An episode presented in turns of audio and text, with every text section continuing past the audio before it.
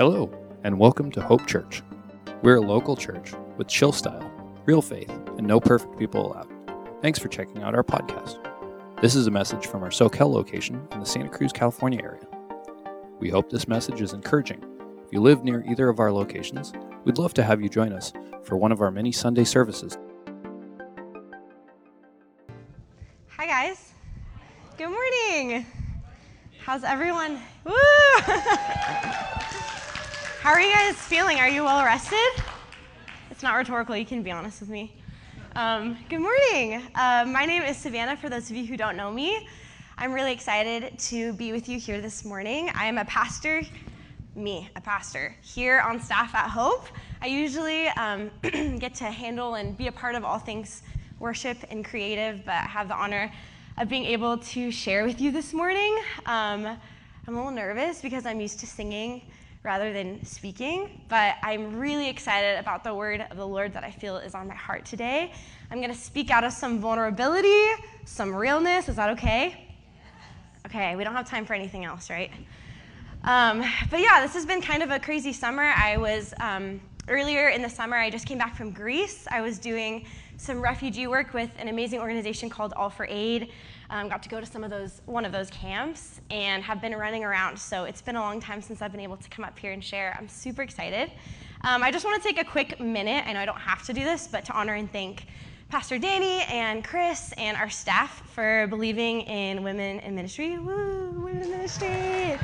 Um, that's a big deal, guys. And this is a really special church and a really um, amazing place that has leaders that intentionally set a table where, ooh, it's my necklaces. I knew it, man. I shouldn't have worn the necklace.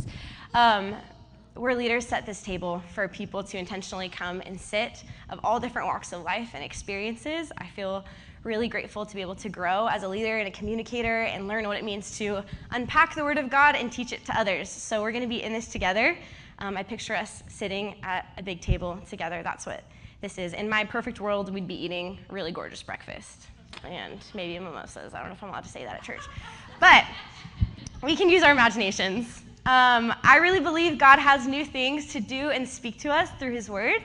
Um, something I've been thinking about a lot lately is a lot of um, friends of mine um, that are my age and in my community have been walking away from the faith. Um, friends that and students that I went to Bible college with, it's been this running theme throughout this year I've just seen a lot of. And what I've found is this shared feeling um, that I've observed of this bad taste of Christianity in their mouth because it seems stale and lifeless.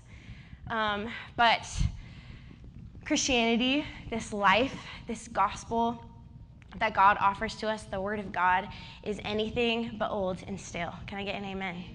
Ooh, we're going to get a little Pentecostal this morning. Scripture says that Jesus Christ is the same yesterday, today, and forever. But he also said, yeah, amen, that he is consistent and good in his character. But scripture also says that the word of God is alive and active and powerful. It is sharper than the sharpest two edged sword, cutting through soul and spirit, joint and marrow. And it exposes our innermost thoughts and desires. That's in Hebrew 4:12. So there is, we can be assured there is new, juicy goodness, life change, holistic healing, inspiration, power, and depth to be found in this book. So, as we dive in today, there might be, I don't know what your guys' life with church or Christianity or Christian communities looks like. This is your first time. Welcome. Hi, we're not that weird, I promise. We're just trying to figure out what it means to do life with Jesus and let Him change us. And if you've been here for a really long time and been a part of faith or Christian community, there's going to be verses and passages that you have heard before, but I would encourage you to leave all of your assumptions at the door and to bring an openness in your heart for the fresh wind of the Spirit of God to come and meet you right where you're at. Can, is that a deal? Okay, I'm going to do the same thing, even though I've read this passage probably 50 times this week. Because God has something new and fresh and amazing for us to experience in Him. So I'm going to pray because it's probably the best thing to do. And I'm going to encourage you, um, if you want to, sometimes I'll pray and I'll just put my hands out like this. So if you want to do it with me, it just reminds me to let my guard down before God and allow Him to come and move things in me, to shift things in my heart, and to receive from Him mind, body, and spirit. So let's pray. Holy Spirit, I just thank you so much for who you are. Thank you, Jesus, for this gospel that you have given us. It is not lifeless or stale, but God, there is active truth in life change, beauty and healing. There's revelation, God, that you desire to speak to us today, Jesus. Thank you, God, that you've given us full access to your Holy Spirit, that there is nothing hidden or standing in the way between us and you but ourselves. So we ask that Jesus, we would get out of the way, that I would get out of the way of anything that you want to do or say today, Jesus. Holy Spirit, reign in this place. You have full permission to do whatever the heck you want to do. I pray, Jesus, that you would be glorified, that you would be blessed by the teaching of your word, because you know that it is your heart for us to be changed by you, Jesus. I thank you for the relationship that you offer to us, God. If anyone in this room is feeling like there's a broken relationship between you and them, I pray that today would be the first step of restoration to that, God, that you come and you meet us and you offer yourself right where we're at. You're so good, and we thank you for your grace. We love you. And everyone said, Amen. Amen. All right, this morning we are kicking off a new series called Psalms of Ascent. Everybody say, Psalms of Ascent. I'm feeling very Pentecostal, so I'm into it, but um, waking us up a little bit. Does anyone know this is also not a rhetorical question what genre the book of the Bible, Psalms, is? What was that? Poetry. Wow, that was so quick. That's amazing. Yes, the Psalms is a book um, of an it's an anthology of spiritual hymns and songs found right in the middle of the Bible. That's how I used to remember it growing up. My parents would always say, when you open your Bible smack in the middle, it's the book of Psalms. So something very interesting that I learned, which I nerded out about because I play music and I love music and I'm a little obsessed with music, is that these poetic works were originally set to melodies. You guys can thank Chris Matley for that. He told me. They were set to melodies, but they were lost throughout the ages. So we are left with this book of poetry, and it remains, in my humble opinion, one of the most human and raw, unfiltered expressions of the human experience between man and God. I found that this book is very much overlooked, that people think it's just like a flowery book of poetry. It's underutilized, but it is the tool that God has offered us for soul care and to tend to our personal, emotional, and mental health things that God really cares about. Can I get an amen? It feels very fitting and close to my heart that I get to read from a place of poetic literature today. Um, I connect with God a lot, the most probably through the arts and music. Um, anyone else find God in a really good song? That would be me. Okay, so the moment you've all been waiting for, we're going to open our Bibles. Um, so you can open your Bible to Psalm 139. This is a Psalm of David.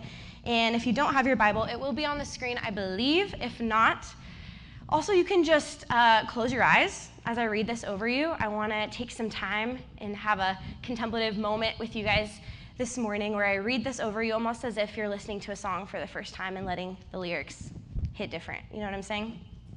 Okay. Psalm 139, verse 1. O Lord, you have searched me and known me. You know when I sit down and when I rise up. You discern my thoughts from afar. You search out my path and my lying down and are acquainted with all of my ways. That is a little spooky. Even before a word is on my tongue, behold, O Lord, you know it all together.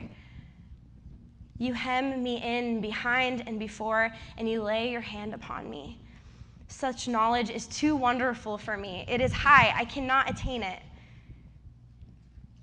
Where shall I go from your spirit? Or where shall I flee from your presence? If I ascend to the heaven, you are there. If I make my bed in Sheol, you are there. If I take the wings of the morning and dwell in the uttermost parts of the sea, even there, your hand shall lead me, and your right hand shall hold me. If I say, Surely the darkness shall cover me, and the light about me be night, even the darkness is not dark to you. The night is as bright as day, for darkness is as light to you. For you formed my inward parts, you knitted me together in my mother's womb. I praise you, for I am fearfully and wonderfully made. Wonderful are your works. My soul knows it very well. My frame was not hidden from you when I was being made in secret, intricately woven in the depths of the earth. Your eyes saw my unformed substance. In your book were written every single one of them, the days that were formed for me, when as yet there was none of them. How precious to me are your thoughts, O God. How vast is the sum of them. If I would count them, they are more than the sand. I awake and I am still with you. Then there's a little change of tone. David gets a little savage. Oh, that you would slay the wicked, O God. o oh, men of blood, depart from me. They speak against you with malicious intent. Your enemies take your name in vain. Do I not hate those who hate you, O Lord? And do I not loathe those who rise up against you? I hate them with complete hatred. I count them my enemies. Then David takes a deep breath and exhale. Search me, O God, and know my heart. Try me and know my thoughts, and see if there be any grievous way in me, and lead me in the way everlasting. I relate to David in many ways. It's really the ups and downs for me, the high highs and low lows of that, what feels like an open journal entry to God. But if you gather anything from this message um, in our time together, I really want you to note this that we are deeply known and we serve a God that is able to be known. Can you guys say that with me? We are deeply known and we serve a God that is able to be known. Psalm 139 calls us to a type of vulnerability that is anti normal or comfortable for our human state. It teaches us God's omniscience, His omnipresence, His omnipotence, his goodness and that he can be known.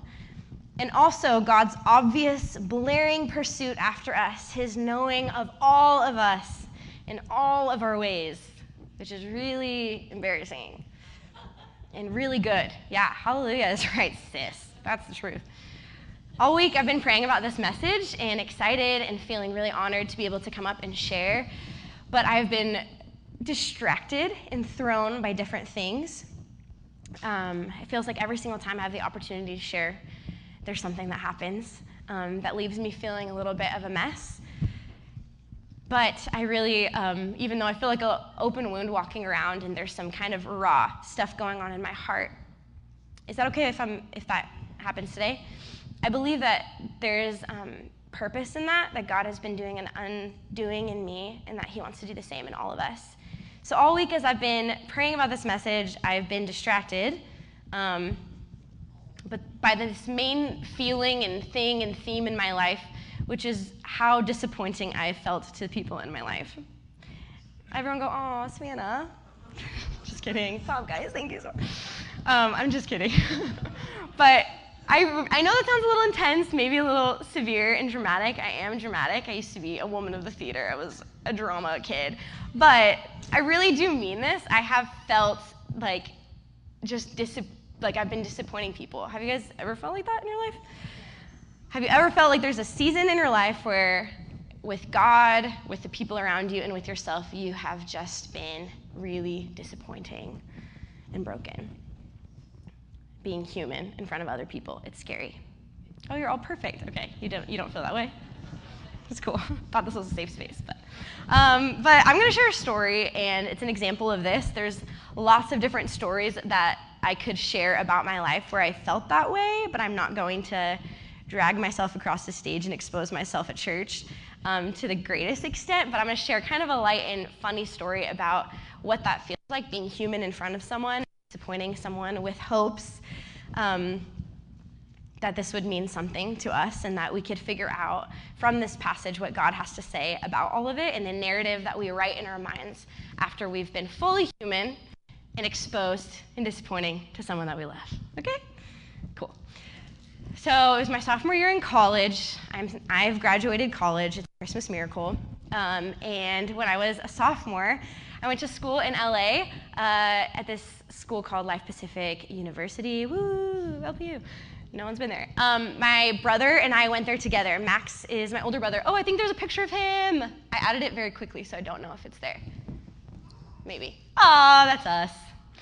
There was this vine wall at school in college that like it was just like this brick wall with vine and it was like the photo op place everyone would take pictures. We sent this to my mom on our first day of school because you know.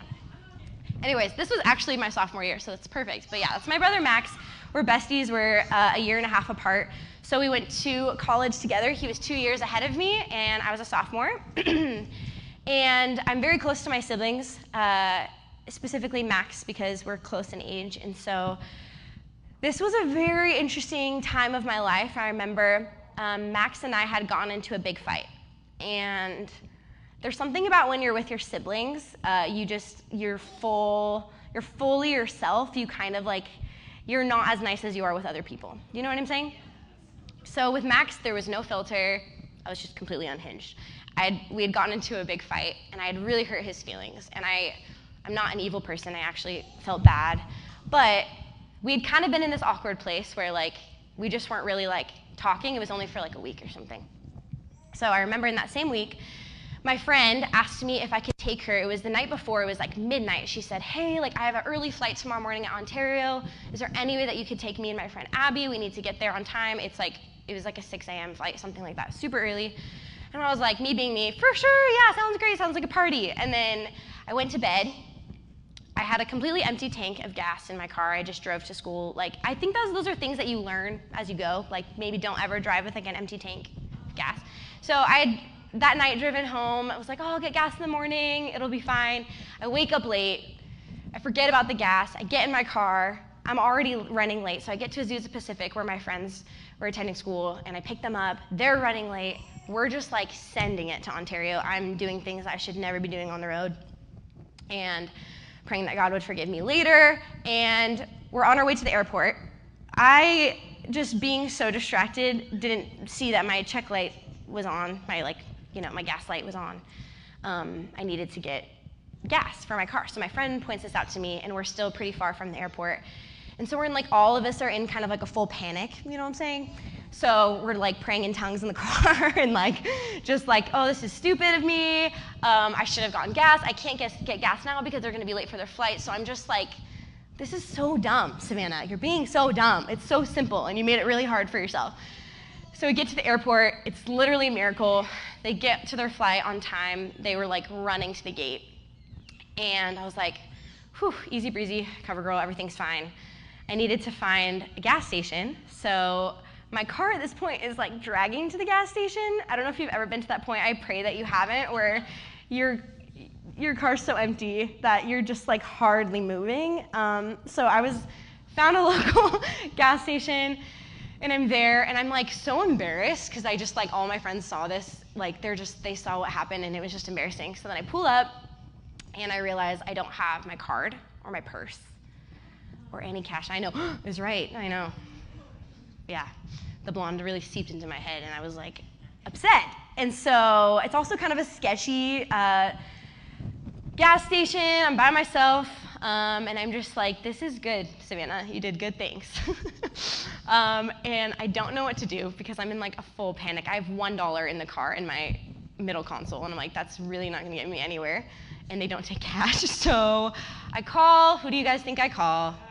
Max, the one and only Max who is so good in crisis situations, but I was so embarrassed and felt really bad to be calling him after I had kind of like popped off on him and we had had some conflict earlier that week. We weren't really talking. I knew he was upset with me, so I call him. I'm like crying. I'm like, I'm an idiot. Like, I need you to help me. I didn't, I couldn't call anyone else. I remember just being so embarrassed. I was like, I can't do this to myself. So Max, being the Christian man of God that he is, came and rescued me. He actually was at work. He was working at Red Robin, called off of work, and, and drove in 50 minutes of traffic to come and pay for my gas and for me to leave. So he comes, and I just see like the steam, like just like coming out of his ears. And um, Max was so, he just silent. I was like, I'm not gonna say anything if you're not gonna say anything. We're gonna pretend this didn't happen. And he paid for my gas. I eventually paid him back, obviously, because that would have just, yeah. Anyway, so then, um, yeah, that was that, right? Pretty gnarly, kind of embarrassing. And Max was like, You're just an idiot, dude. Like, just get it together. And I was like, I know. And I just felt so embarrassed, but I knew that Max was the only person that I could call, even though I was fully exposed and like embarrassed. He was the only trustworthy person. I disappointed him. Could you guys agree? I annoyed him pretty bad. And you might think, Savannah, is that your best story of disappointment? No, there's worse. But I'm not going to share because that's embarrassing. And we don't need to expose ourselves to the 10th degree at church. But um, from this, I could proudly say that I have reflected, and I'm usually a type B kind of person. Is anyone else this way? Me? Just me? Yeah, someone's like, woo. Um, I'm not the world's greatest overachiever. I stay in my lane. I do me and try my best with most things in life. Ooh, sorry, Griffin. I'm really sorry. Um, and I leave it at that. I don't really. Um, I, I'm not. I've never been that way with school, with anything. I've just kind of like done the best that I could do. But in relationships, I am a bit of a relationship overachiever. And so, whenever conflict is happening in my life in relationships, it hits different. I love to do well in my relationships. I want my words to feel like warm hugs. I want to befriend people. If you're into the Enneagram, I'm a raging type two. Um, so you can imagine that when I failed in my life personally, and I'm just speaking from my experience, is that okay? Um, it writes a narrative in my mind that I've labeled as truth and I believe. And it's made me think a lot this week about the untrue stories that we all write in our head. I could think of at least five of them right now. Um, we were meant to walk through this human experience together and experience failure and disappointment and pain and loss in relationship. It's what we signed up for when we decided to do life with other people. But often, when we come face to face with those things, like a very disappointed big brother, or a deeply hurt boyfriend, or a brokenhearted parent, or an employer or a friend that we've unknowingly offended, what do we do? Usually, for myself, I hide and I become a shell of a man, and I run as fast as I can away from the exposure of my humanity and my brokenness. Blech. And I try to escape the parts of me that I don't want to be seen because I feel like they are seen and I feel found out. And I begin to take steps back and freak out and allow shame to live rent free in my head. When at the same time, the God of the universe, holier and wiser, more beautiful and divine than all of us, knows us as this passage says, and stays. How much easier for us is it to put up a veneer of pretense about ourselves and not let people into our darkness instead of being and walking vulnerably? It is a lot easier than to let the light pour in, to let ourselves be seen, and more than anything, known. Verse 1 of Psalm 139, it reads, You have searched me, Lord, and you know me.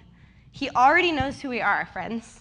He's already looked and seen it all. I'm giving you a silly example with my brother, but I think we all know and can think of areas in our lives, stories in our lives, where it was a lot deeper than that.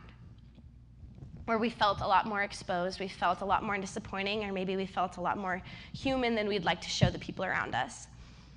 God has looked and seen all of it, and He didn't flinch when He created us. He's still trying to get to know us after it all. And luckily, we serve a God who goes before us in this way. Verse 5 says, You hem me in behind and before. He lets us find him and know him as well. He sets the greatest example of what it means to walk vulnerably.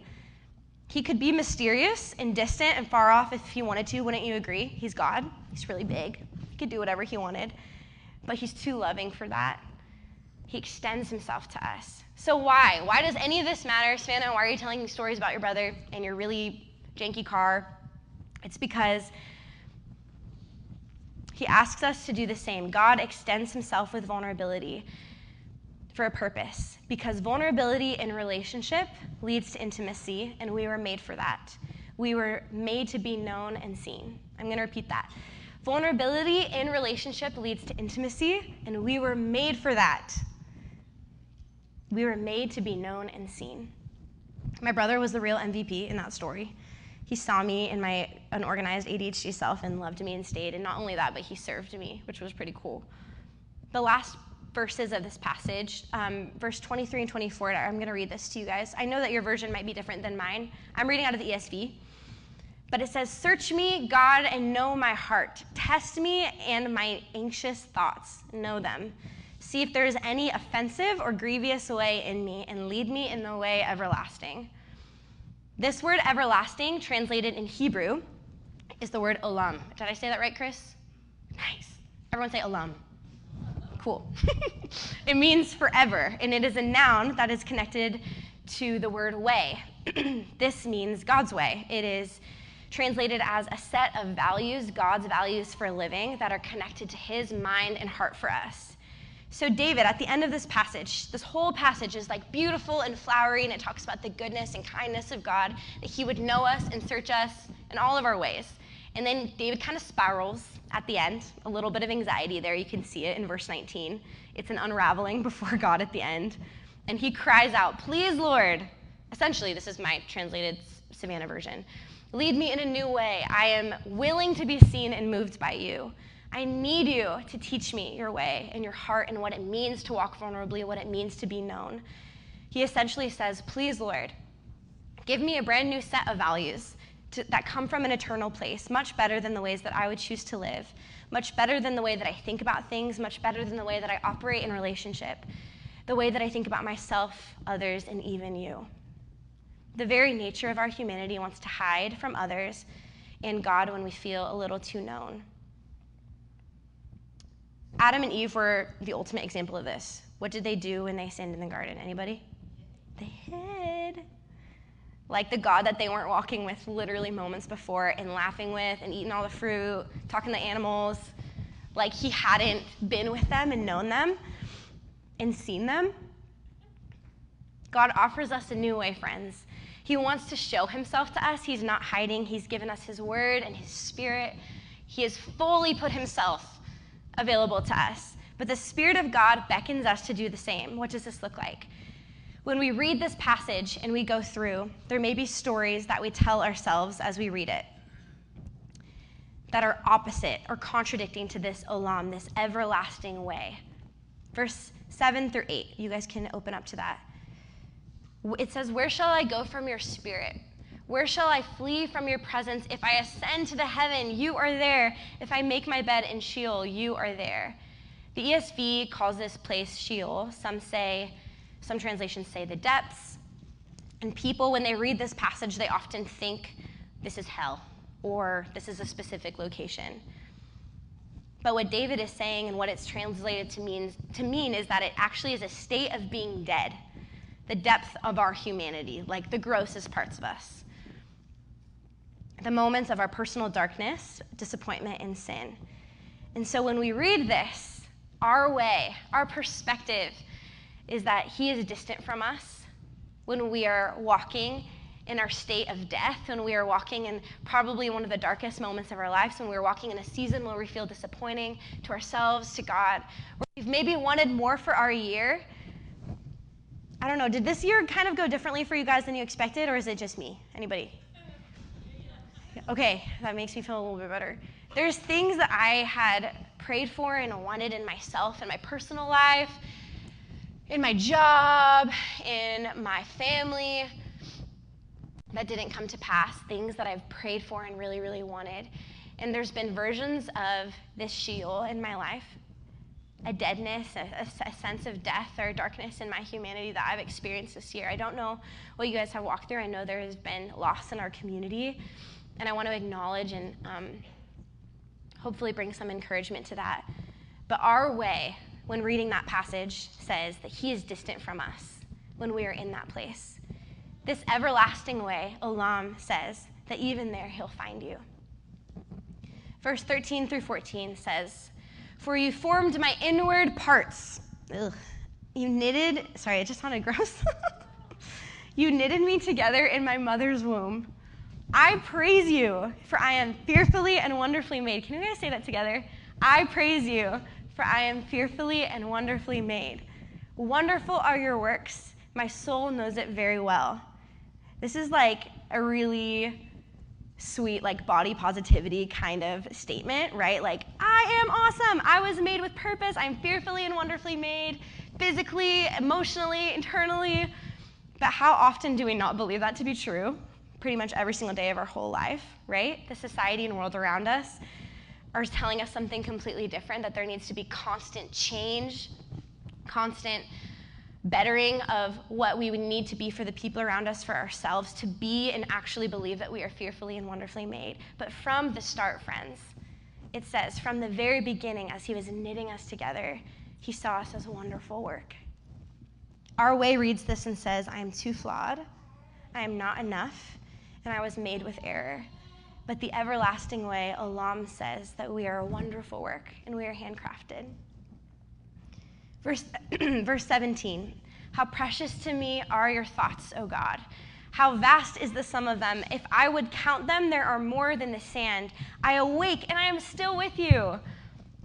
There's so many verses that we could go through in this entire chapter, and I would encourage you to go back sometime today, this week, and read them and think about how when you read the verse, you hear it and you're like, wow, that's really cool. And the contrast of maybe what your original thought would be about what God would have to say about that. Verse 17, how precious to me are your thoughts, O God. I was talking to Chris earlier this morning, and this translated is not only are God's thoughts precious about us, but our thoughts to Him are precious. That there is an endless love that He has for us. Our way says that when we've failed and been exposed and when we've been known a little too deeply, there needs to be hiding that we are not precious, precious or cherished. But the everlasting way, Olam says that his thoughts of us are precious, endless, and loving. So, with all of this this morning, there's a lot of different things that we could walk away with from this passage about his goodness and kindness to us, about the way that he extends himself to be known in Scripture and through his Holy Spirit, through his presence. How many of you guys know that the presence of God is real?